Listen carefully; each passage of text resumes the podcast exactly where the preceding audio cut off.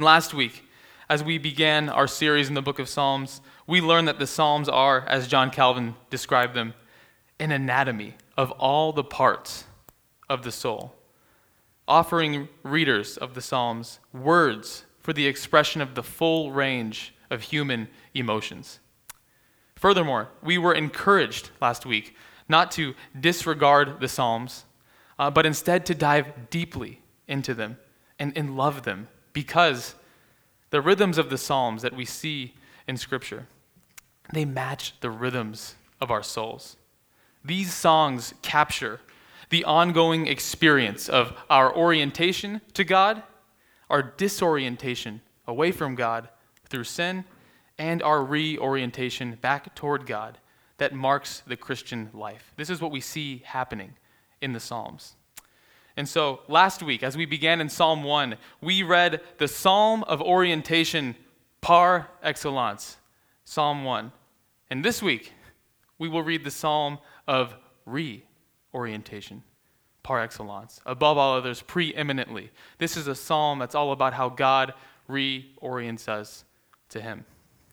And so, if you would, please open up your Bibles to Psalm chapter 19 as we read through the entire psalm this morning. That is Salmos, capítulo 19, versículo 1 a 14. And if you're not familiar with the Bible, know that this is a safe place to learn how to read the Bible. We're all learning together each and every week as we sit under the preaching of the Word of God. And if you don't have a Bible with you this morning, that's all right. Just open up your phone's browser to Psalm chapter 19, uh, starting in verse 1. Look up the ESV translation. That's where we'll be reading this morning. Just get there, and I'll do the rest.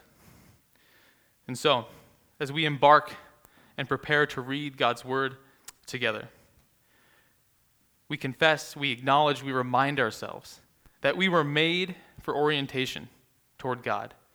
And as true as that is, we often find ourselves in the depths of disorientation. So the question for us this morning is what will turn us back? Where and in what way is reorientation possible? And so, with those questions in mind, listen to the text as it's read, with these questions in your head, and then join me in prayer as we ask God to help us answer them. So, beginning in verse 1, let's read Psalm 19 in its entirety.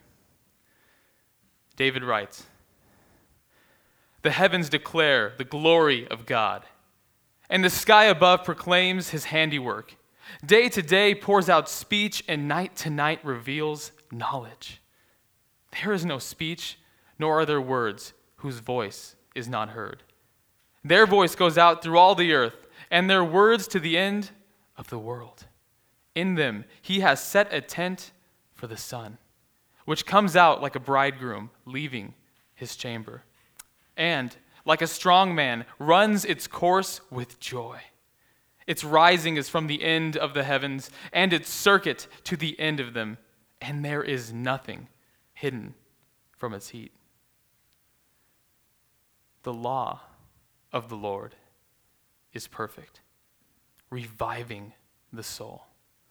The testimony of the Lord is sure, making wise the simple. The precepts of the Lord are right rejoicing the heart. The commandment of the Lord is pure, enlightening the eyes. The fear of the Lord is clean, enduring forever. The rules of the Lord are true and righteous altogether. More to be desired are they than gold, even much fine gold. Sweeter also than honey and the drippings of the honeycomb. Moreover, by them is your servant warned. In keeping them, there is great reward. Who can discern his errors? Declare me innocent from hidden faults. Keep back your servant also from presumptuous sins. Let them not have dominion over me. Then I shall be blameless and innocent of great transgression. Let the words of my mouth and the meditation of my heart be acceptable in your sight. O Lord, my rock and my redeemer. These are God's words, and we need the help of God's Spirit to understand and apply them. So, would you join me in a prayer for help? Lord, I, I with David pray that you would cause the words of my mouth and the meditations of my heart to be pleasing in your sight, even now as we dive in, as we engage with your word. Lord, we're confident that even as you say in Isaiah 55, that as your word goes out, it does not return void. And simply, Lord, we ask that as your word goes forth and is read and is preached, that it would do something in us, that it would work, that it would act upon us and within us and bring forth responses out from us. Lord, for your glory, for our greater and further orientation toward you. Lord, for the good and for the joy of our souls. We ask that you would work in this time, that you would fill us with your Spirit to understand and apply your perfect word. Lord, we love you, and we ask these things in Jesus' name. Amen. Amen. Well, seeing now as we've been preaching through the Psalms, which are a book of songs, and focusing so much on singing, I have a musical question for you all. And you don't have to raise your hand and, and reply, though you could. That's up to you. Um, let your conscience dictate how you act. But would you describe yourself as tone deaf? would anybody put themselves in that camp? You can, again, answer internally. but would you consider yourself to be tone deaf? That is, unable to, to really well perceive the differences of musical pitch very accurately. Fernando, put your hand down. you know, j- just not quite able to sing in the right key and follow the melody of a song. Well, if that's you raising your hand, I got a little bit of bad news for you. Studies show that only about 5% of the population is actually truly medically tone deaf. they suffer from a condition known as amusia, which I'm putting some context clues together here. I didn't look that up, but it sounds to be like without music. They just, they just don't have it. Music's not in them. This is commonly known as, as tone deafness, which stems from an issue in the brain uh, in which it's either present from birth or caused by an injury, that something in the brain makes one less capable or incapable of processing pitch, of finding the right melody, of processing the musical information as it comes into the ears. And so, with that being said, though many might self identify, there are, may actually be just a small few of us who are actually tone deaf. the rest of us just might need some help, just need a little bit of training to sing a little bit better. But we might describe ourselves this morning as tone deaf because we try to sing the song that's happening around us. We try as we worship to sing the song, and to us, we just can't seem to get it right. Even as others play well and sing beautifully, we can't seem to follow along the way we're meant to, the way we're supposed to. And more than just then, the song that's happening around us, we need something else to click, to happen inside of us, so that we can sing the song we're meant to sing. There's a disconnect between the song around us and the song within us, and we need something to happen. We need some help. to find the melody. And we see in Psalm 19, verses 1 through 6, we see the song that's going on all around us. It's a beautiful and famous song, to use our words from last week, of orientation.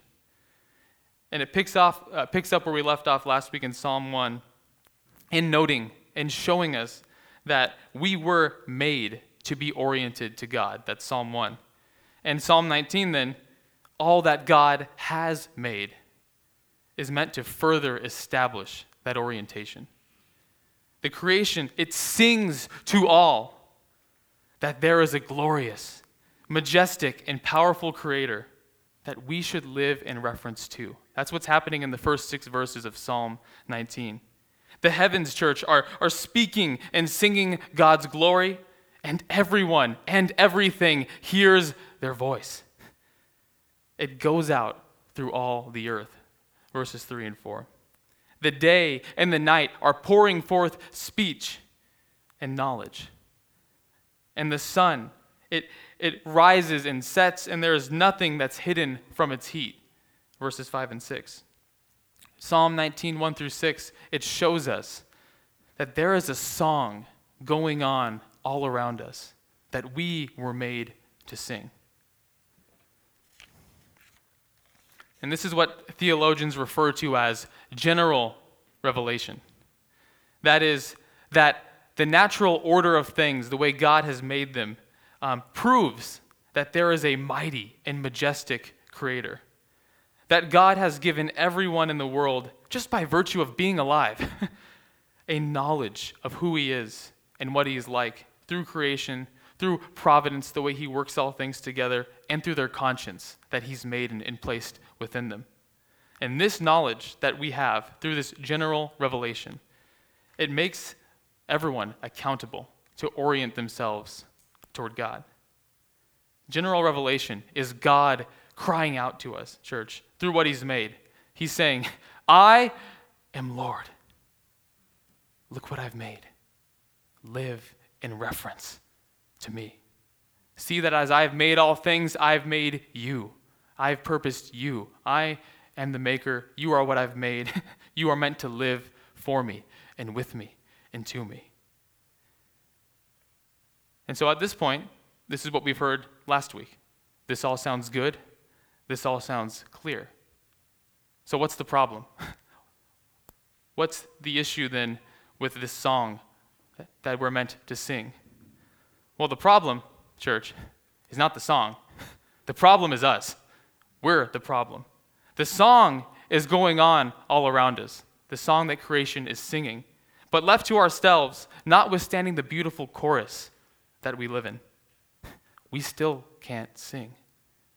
Left on our own, our ears become deaf to this song. And even as believers, as those who know the Lord, we can b- begin to forget the tune.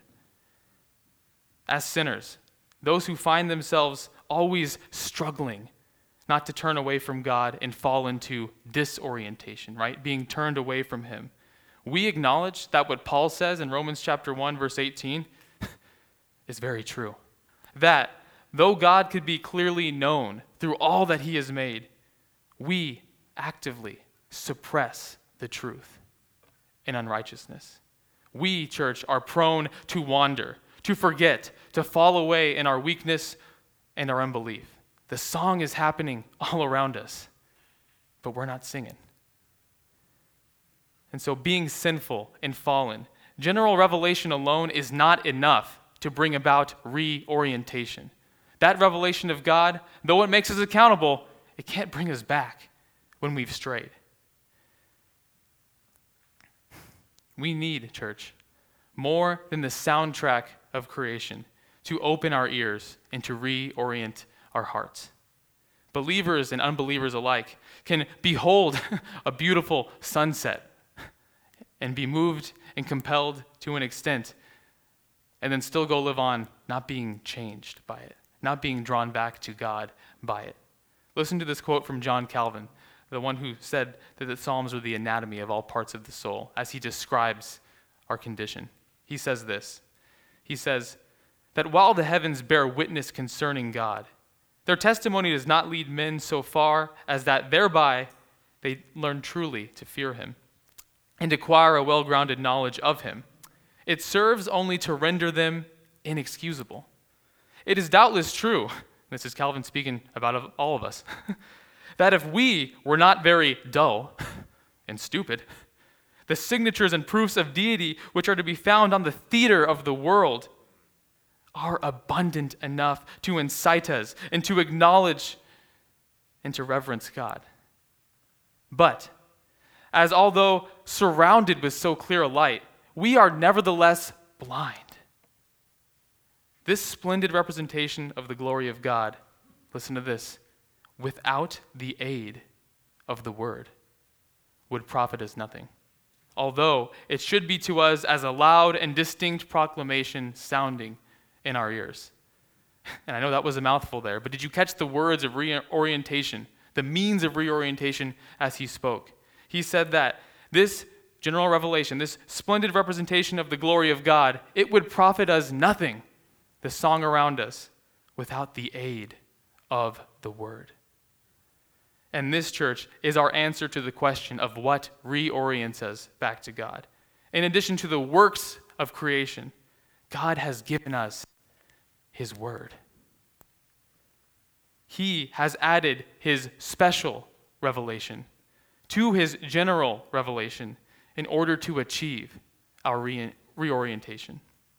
And that's what the rest of this psalm is about in verses 7 through 14. And so now just look with me at verse 7 just to see this. Having established that God made us for orientation, but that we all fall into disorientation, what is it that will enable us to sing again with creation? And it's this look at verse 7 the law of the Lord. The law of the Lord. That is the explicit, verbal, and written word of God as contained within the Bible. God's law, or otherwise described in these verses that follow, his testimony, his precepts, his commandments, his fear, and his rules. These are all different titles attributed to the same reality. That is God's Word. God's Word. And as we'll see and dig into in what follows as we break down these verses a little bit further, the revealed Word of God, it's what has been given to us for our reorientation. And so, said another way, here's the sermon God's word is God's way of reorienting God's people. God's word is God's way of reorienting his people. It's like the instruction from the vocal coach that enables the student to sing. As God's word comes to us, it works in us so that what, what comes out of us is the song of orientation that we were made to sing to Him. God's words revealed in Scripture are His primary means, church, of getting our hearts back in tune. In Psalm 19, it puts this on wonderful display. The psalm, it, it proves as we read it that God's word is the word that we most need to hear before and above all other words in the midst of our disorientation. And it also proves, Psalm 19, that God does have a word of reorientation to speak into any and every experience of disorientation. We need to hear God's words, and the good news is that He has a word for us in every and all situations. The Psalms truly are an anatomy of all the parts of the soul and the scriptures then speak to every part of that anatomy. God, church, has a word of reorientation to speak into every disorientation that we desperately, daily need to hear. More than any advice, more than any coping mechanisms, more than any worldly approaches to understanding and processing and outletting our emotions, we need God to speak to our souls. And so, in the rest of our time together, we'll draw just two points out of Psalm 19 that make the case as to why you and I really need to hear God's words. And the points are this, and they're phrased in a command, something that we take action upon, something of a charge that we receive. The first point open your ears to God's words because of the kind of words they are. I'll say that again, and I'll say it even one more time as we progress. But open your ears to God's words. Why? Because of the kind of words that they are. Secondly, open your ears to God's words because of the kind of work that they do. Because of the kind of work that they do. So, because of the kind of words they are and the kind of work that they do, we should give our ear to them. We should come eagerly and readily and desperately to hear what God has to say. And so, with that, let's jump into our first point. Why do you and I need to hear God's words? And it's because though there are many words in the world, there are no other words like these. Look with me at verse 7 again. And as we go down the list of uh, what is being described here in verses 7 through 9, we'll see that the way the psalm is arranged, that each uh, new line of these alternating, you know, uh, couplets in these phrases here begins with a description of what God's word is like, of the quality of his word, followed underneath by that which it does in us. And that'll be our second point. So, for the first point, we're going to look at the first uh, ascription to the, God, to the word of God, what it's like. And as we look in verses 7 through 9, summing it up, we see that the quality of God's words, as described by David in this psalm, is that they are perfect, they are sure, they are right, pure, clean, and true and righteous altogether. These are the kind of words that he speaks to us. These are the kind of words we need to hear and stake our lives upon. And so, looking with me at verse 7, the first description of God's word is described as the law of the Lord is perfect. That is blameless, of perfect integrity. There is no fault in God's word. He never, church, gives us any bad advice. Nothing we have to weed out here. It's blameless, it's perfect. Secondly, moving down in verse 7, it says, The testimony of the Lord is sure. That is, it's trustworthy. And it's trustworthy because the one who speaks the word, the one who testifies to the word, is himself trustworthy. He's keeping his covenant. He's keeping his promises. As Numbers 23:19 says, God is not a man that he should lie, or a son of man that he should change his mind. Has he said, and will he not do it? Or has he spoken, and he will not fulfill it? God, the testifier, even more simply, is described in Titus chapter 1 verse 2 as God who never lies. God who never lies. His words are sure because he himself is trustworthy. Next, moving on down the list, we see that the precepts of the Lord are right. They're right. What God says is, is just, it's fair, it's imbued with the justice of God, the holy judge, and the character of the perfect lawgiver. God's law matches the character of the lawgiver. And so that means that what he wants for us is not arbitrary, it's not purposeless. He's laid it out um, what's right because it is right. Everything he would ask us to do and have us do is the right thing to do. And it's right because it's been determined by his own perfect character. It's a reflection of who he is, his justice, his holiness for us to walk in. What God says to be right is right. And the application is that if anyone disagrees, they are wrong. God's word is right. And we need to allow his word to speak against even our own words and prove them wrong as necessary, which I'm sure, at least for me, is frequent. Next, moving down the list, the commandment of the Lord is pure. That is morally pure, absent of any evil. It's not like a helpful medicine like you see on the commercials that seems to do all these great things, but then on the bottom there's a laundry list that's half the screen of side effects. God's word is not a great medicine with some nasty side effects, but it's a medicine, it's a remedy that one can freely and unhesitantly drink down to the last drop. There is nothing bad for us in here, church. No chewing the meat and spitting out the bones. Nothing needing to be taken with a grain of salt is found within the scriptures. It's pure, all of it, fully to be received by us. Next, verse 9 says, The fear of the Lord is clean. And here's kind of an interesting phrase in that the fear of the Lord is being used, you know, synonymously with the word of God. We don't usually think of that word in that phrase kind of working that way. But I would say the psalmist David here includes it that way to, to this end that the fear of the Lord is seen as the word of God in the sense that uh, it's the revealed teaching, the revealed doctrine that reveals the manner in which we're supposed to live before God, the manner that we're supposed to serve God in. In this way, the fear of the Lord is His word because it shows us how to serve Him, how to serve and live in reverence and awe before Him. But we see that it's clean. because it presents to us a way of living that doesn't defile, right? A way of living that is, is pure and upright. And these, again, these terms become synonymous. But if we live our lives God's way, it doesn't lead to defilement, it doesn't lead toward any uncleanness. It's a good and clean way to live.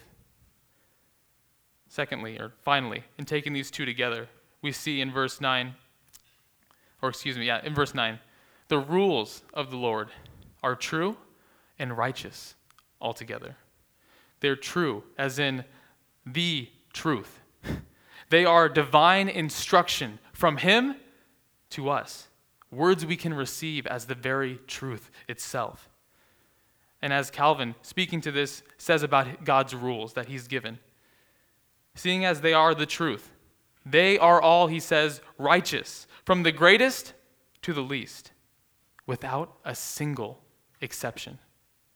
By this commendation, he distinguishes the law of God from all the doctrines of men.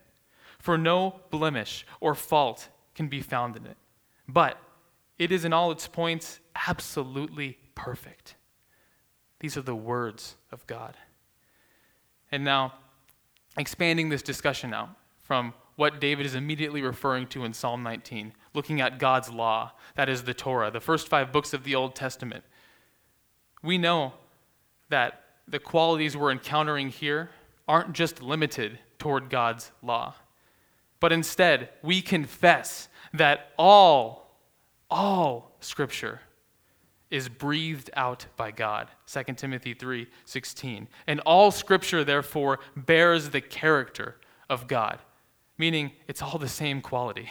You're not going to find a bad word in any part or any end or any section of this book. His words in their entirety are without any error, without any falsehood, without any defect, without any shortcoming. Unlike any of the emotional advice we could receive from ourselves, from other people, or from the world around us, God's word never leads us astray. It never leads us further away from the truth, but instead, it always brings us back to the truth. And so the question for us at this point in the sermon is when you're feeling disoriented, or the, the, the, application, don't open your ears to words that make it worse. When you're in the midst of disorientation, don't open your ears, don't give credence to words that will only turn you further away. To the words that come from the world that tell you whatever you're feeling is right, uncritically, or whatever you're feeling is totally out of your control. Instead, push away Move away from filling your heart with words that come from lesser authorities, from words that are of an inferior quality, and words that have a dismal accuracy. Turn away from those words.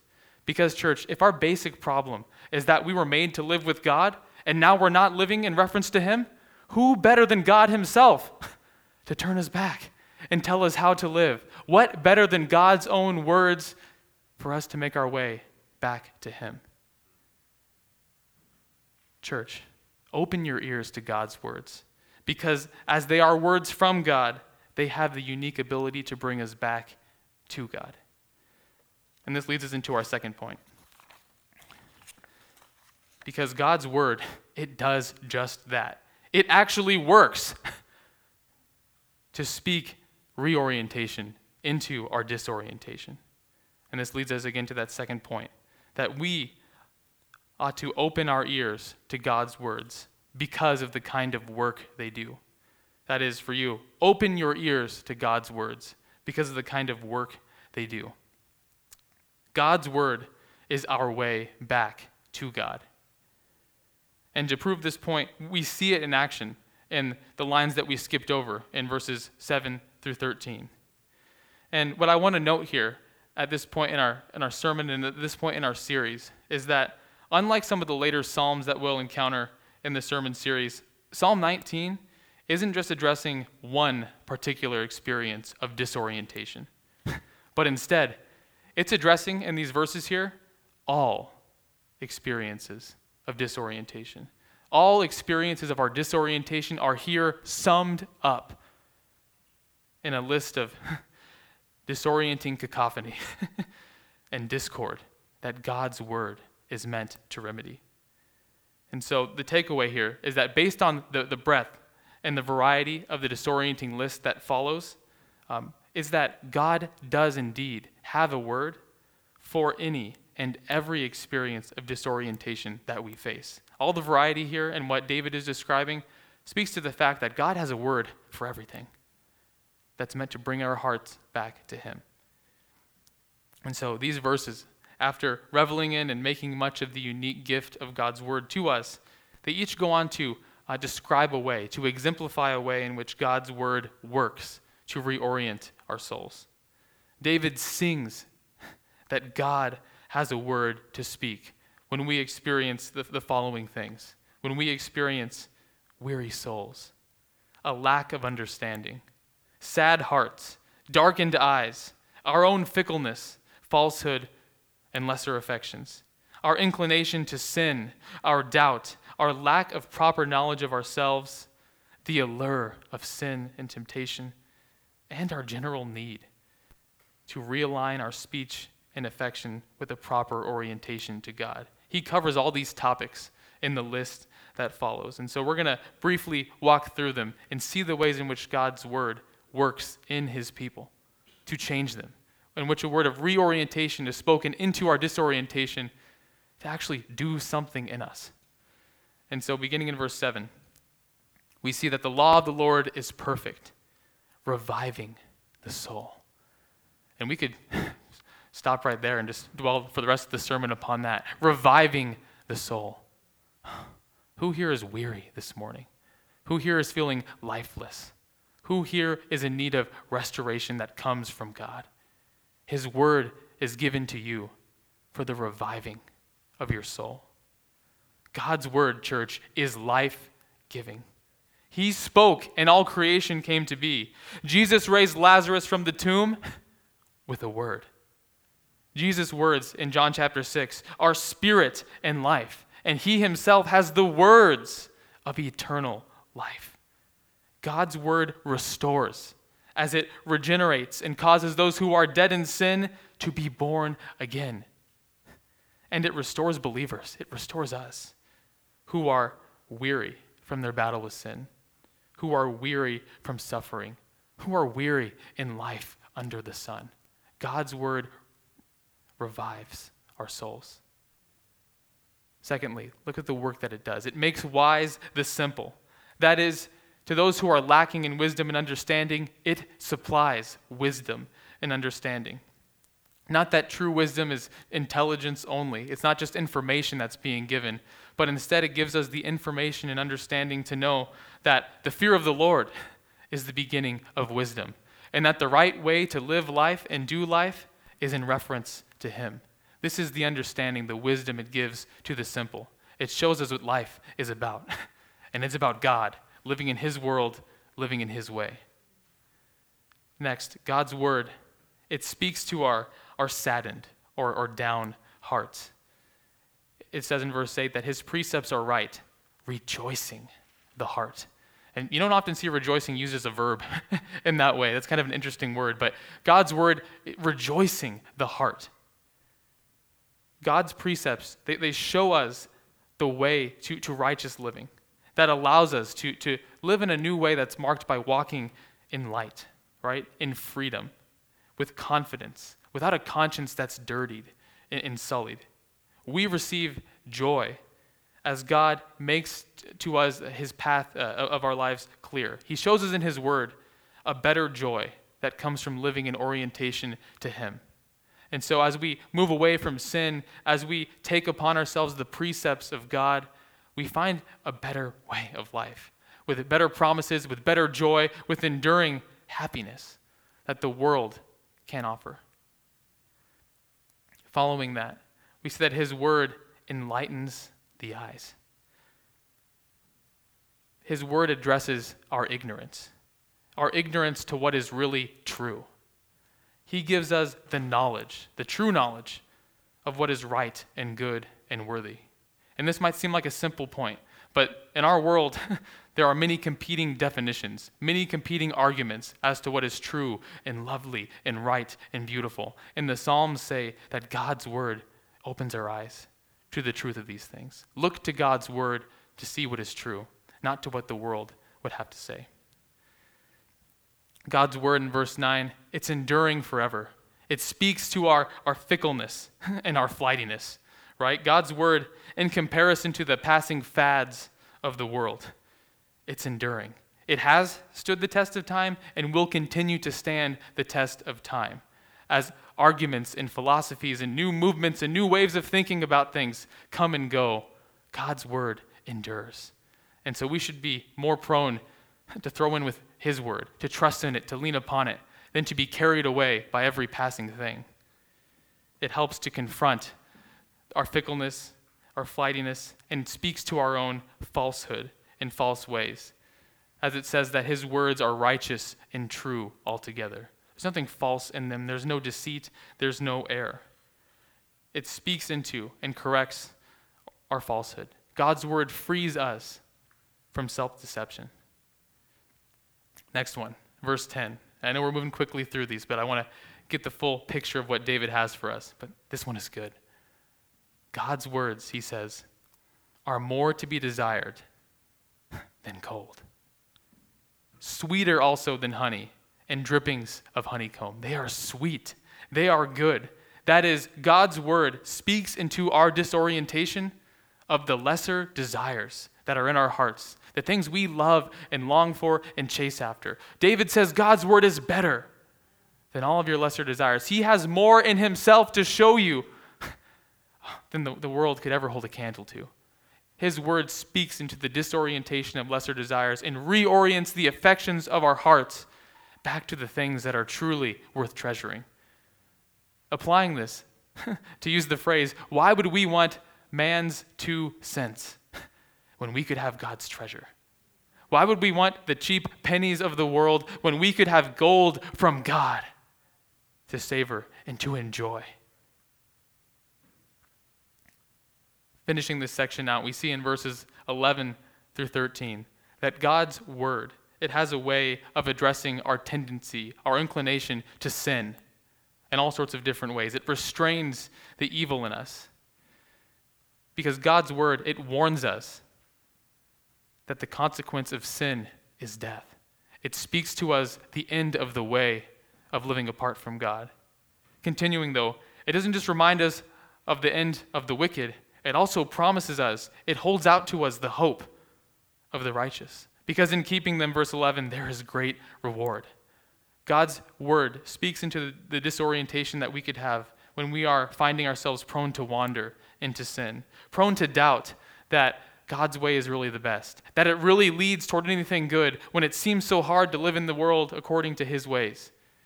His word reminds us that it's a better end for those who keep His commandments and that there's judgment awaiting for those who don't. And so it helps us to obey. God's word in verse 12 helps us even to see the ways in which we aren't obeying that we don't even know yet. He says, Who can discern his errors? Who truly knows himself? Well, thank God for his word because it's a mirror that reflects to us who we are. And we can see in it his righteous standard and we can see where we fall short so that we might do the word instead of being hearers only. David prays, Declare me innocent from hidden faults, Lord. He says in verse 13, continuing, Keep back your servant also from presumptuous sins. Let them not have dominion over me. Then I shall be blameless and innocent of great transgression. David looks to God's word to expose in him the things that he doesn't even see, to have a fuller and more complete self knowledge, to not be deceived, so that he could live um, even more in orientation to God. He wants to see his hidden sins revealed and he prays to God as he's writing about his meditation upon the Word of God that he would be kept back from the allure, from the temptation of presumptuous sins, the things that are just out in front in violation of God's law, out in front violations of his commands, but that the world might celebrate, that might seem so in your face and tempting. David says, God, keep me from those sins. Keep me from throwing in to what 1 John 2 describes as the lust of the flesh, the lust of the eyes, the boastful pride of life. Keep me from those things, Lord, as I meditate upon your word. Let me store it up in my heart that I don't sin against you. And then he closes his prayer by saying, Let the words of my mouth and the meditation of my heart be acceptable in your sight, O Lord, my rock and my redeemer. And we consider at this point all the orient, reorientation, rather, that we've seen up till now. We look and see that it's, it's possible um, through God's word, but also that the orientation that David's describing here isn't the ultimate reorientation that we experience. All these other and lesser experiences of reorientation, they point to the greatest reorientation that God has worked through his word. And that's this that ultimately there was one word of God, capital W, word of God, above all others, that has been spoken for the sake of our reorientation. That is Jesus, the word who according to 1 John or excuse me John chapter 1 verse 14 he became flesh. He dwelt among us. He entered into the depths of our disorientation identified with sinners sympathized with our weaknesses and temptations all for the sake of our eternal reorientation God's word is God's way of reorienting us ultimately in Christ the one who came and entered into that situation died the death that we ought to have died for turning away, and was raised to life that we might forever live in reorientation to God as we place our faith in that word, as we receive that word, and He revives our souls forever. This is the ultimate reorientation that God works through His word. And much could be said about applying all these things. and I'll aim to be brief and brilliant because that's our theme for today. But you might anticipate that after speaking about God's word in these first two points, you're going to get an application that says, So, read your Bible more. Which is true, but, but not all. It would do a disservice to this text to come away with it with the same old, same old. Read your Bible a little bit more because it's good for you, because you ought to. No, instead, speaking to the rhythms of our souls, speaking to the ways in which the Psalms work upon our hearts. The application for us, the challenge for us, would be to establish a regular rhythm of allowing God's word, His perfect words, His effective words, to thoroughly address the anatomy of your soul. Regularly, rhythmically, present yourself before God and His word so that He can speak to every experience every instance of disorientation within you, turning your heart back to Him day in and day out. So we need to read, we need to study, we need to memorize and meditate upon God's Word. And as we do so, we should expect Him to work. David is just outlined, he's exemplified, he's sang a song of celebration regarding all the ways that God works through His Word and we should bring ourselves before it. We should place ourselves underneath it, expecting that as we do, something will happen. Something will occur when we open up this book and in faith ask God to speak to us. Much more could be said about this, but let me share one quote that uh, will help us, hopefully, um, compel us to do just that.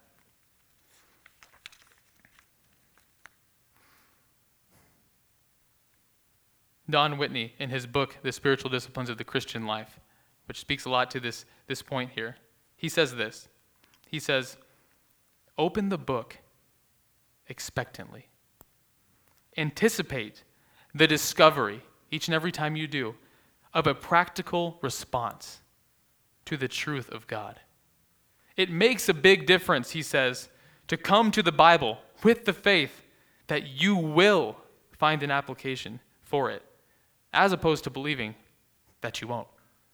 Come to God's word expectantly, expecting Him to do the work of reorientation through it, for His own glory and for the revival of your soul. Come to God's word expectantly. And once more, as Thomas Watson, the great Puritan, said, But if you intend to profit by God's word, bring it home to yourselves.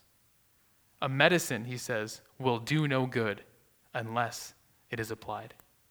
Let's apply God's word and experience God's reorientation. And praise our God that though, as creator, we didn't sing the song of creation to him that he deserved, we have good news that he's a redeemer who, through his redemptive word in Christ, has brought us back into reorientation to him so that we could once more join the chorus of praise to God, our rock and our redeemer. Let's pray.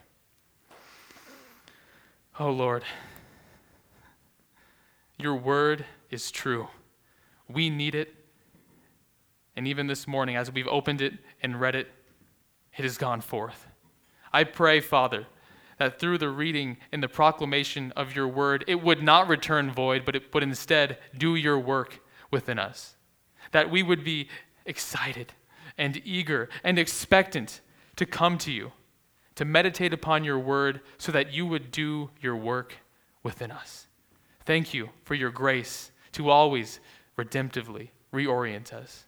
Thank you for Christ, the Word, who reorient us to you, reoriented us to you forever. O oh Lord, receive our praise, receive our thanksgiving, for you are our rock and our Redeemer.